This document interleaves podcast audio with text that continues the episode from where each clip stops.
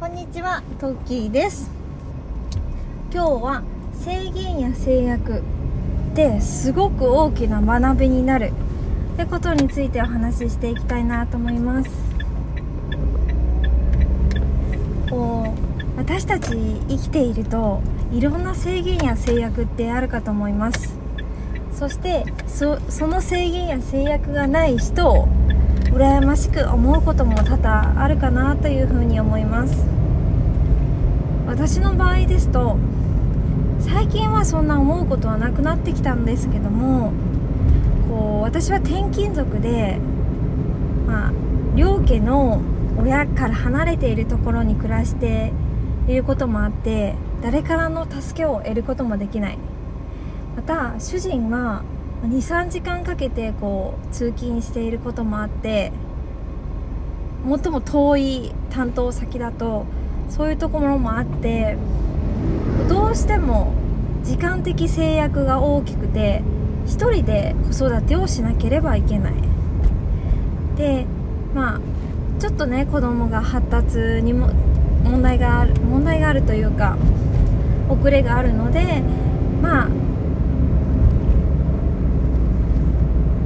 少し大変な部分もあるんですね。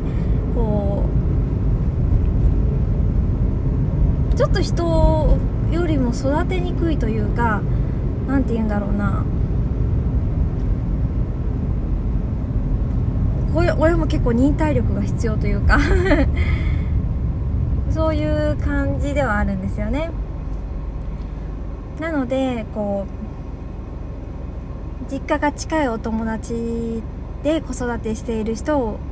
羨ましく思ったりとかこう休みの日とかでもねちょっと預けれるとかある方っていいなって思ったりっていうのはやっぱりあったんですよね。でもこうまあ人と比べても結局意味はなくてこの環境で何とかするしかないなって思っている中でこう私は今生活しているんですけどもやっぱりこう全く制約がない時に比べてこう制約があった方が自分がすごく成長しているなっていう風に感じるんです。こう一人暮らししている時は正直もう何もかも自分の時間だし自分でやることやらないことって決めれたけどもじゃあこう時間があったからってすごく何かやったかって言われると別にそういうわけでもないんですよね。逆に時間が逆に制約があるから子育てしてて時間がなかったりとか、まあ、今の主人の労働環境的にもこう自分で一人で追わなきゃいけないことも多かったりするってことは結構工夫をしなければいけない。もうだから意地でも工夫するんですよね。どうしても自分の時間も作りたいからいろんなのを調べていろんなこと取り入れて自分で試行錯誤して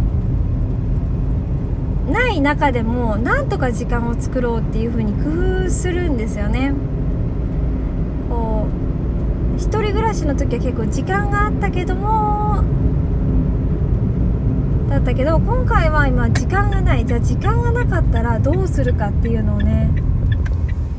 家電を導入したりとか買い物の時間も短くするためにどうしたらいいか工夫したりとか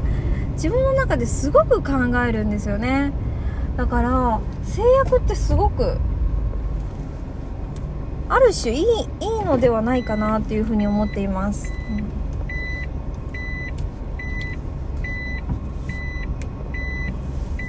ん、しかもこういう発信をなんかしている人だと例えばこ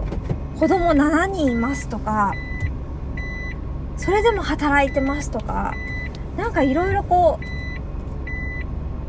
般的には制約制限があるなって思われる中でも頑張ってる方って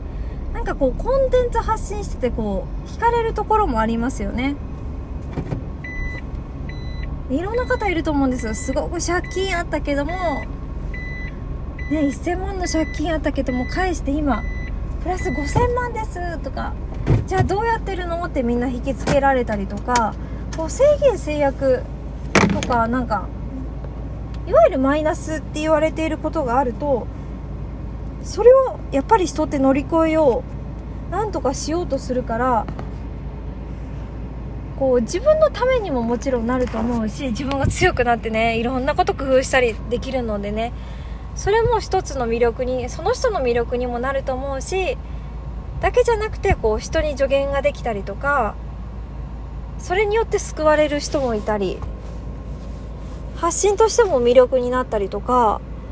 いいことがいっぱいあるんじゃないかなっていうふうに最近すごく感じています。今回のお話としてはこの制限制約ってある制限制約があるって一般的にはマイナスなイメージに捉えられるけども私たちを成長させてくれて困っている人を助けることができるいい機会なんだなっていうふうに感じていますので制限制約があれば頑張らなきゃいけないけど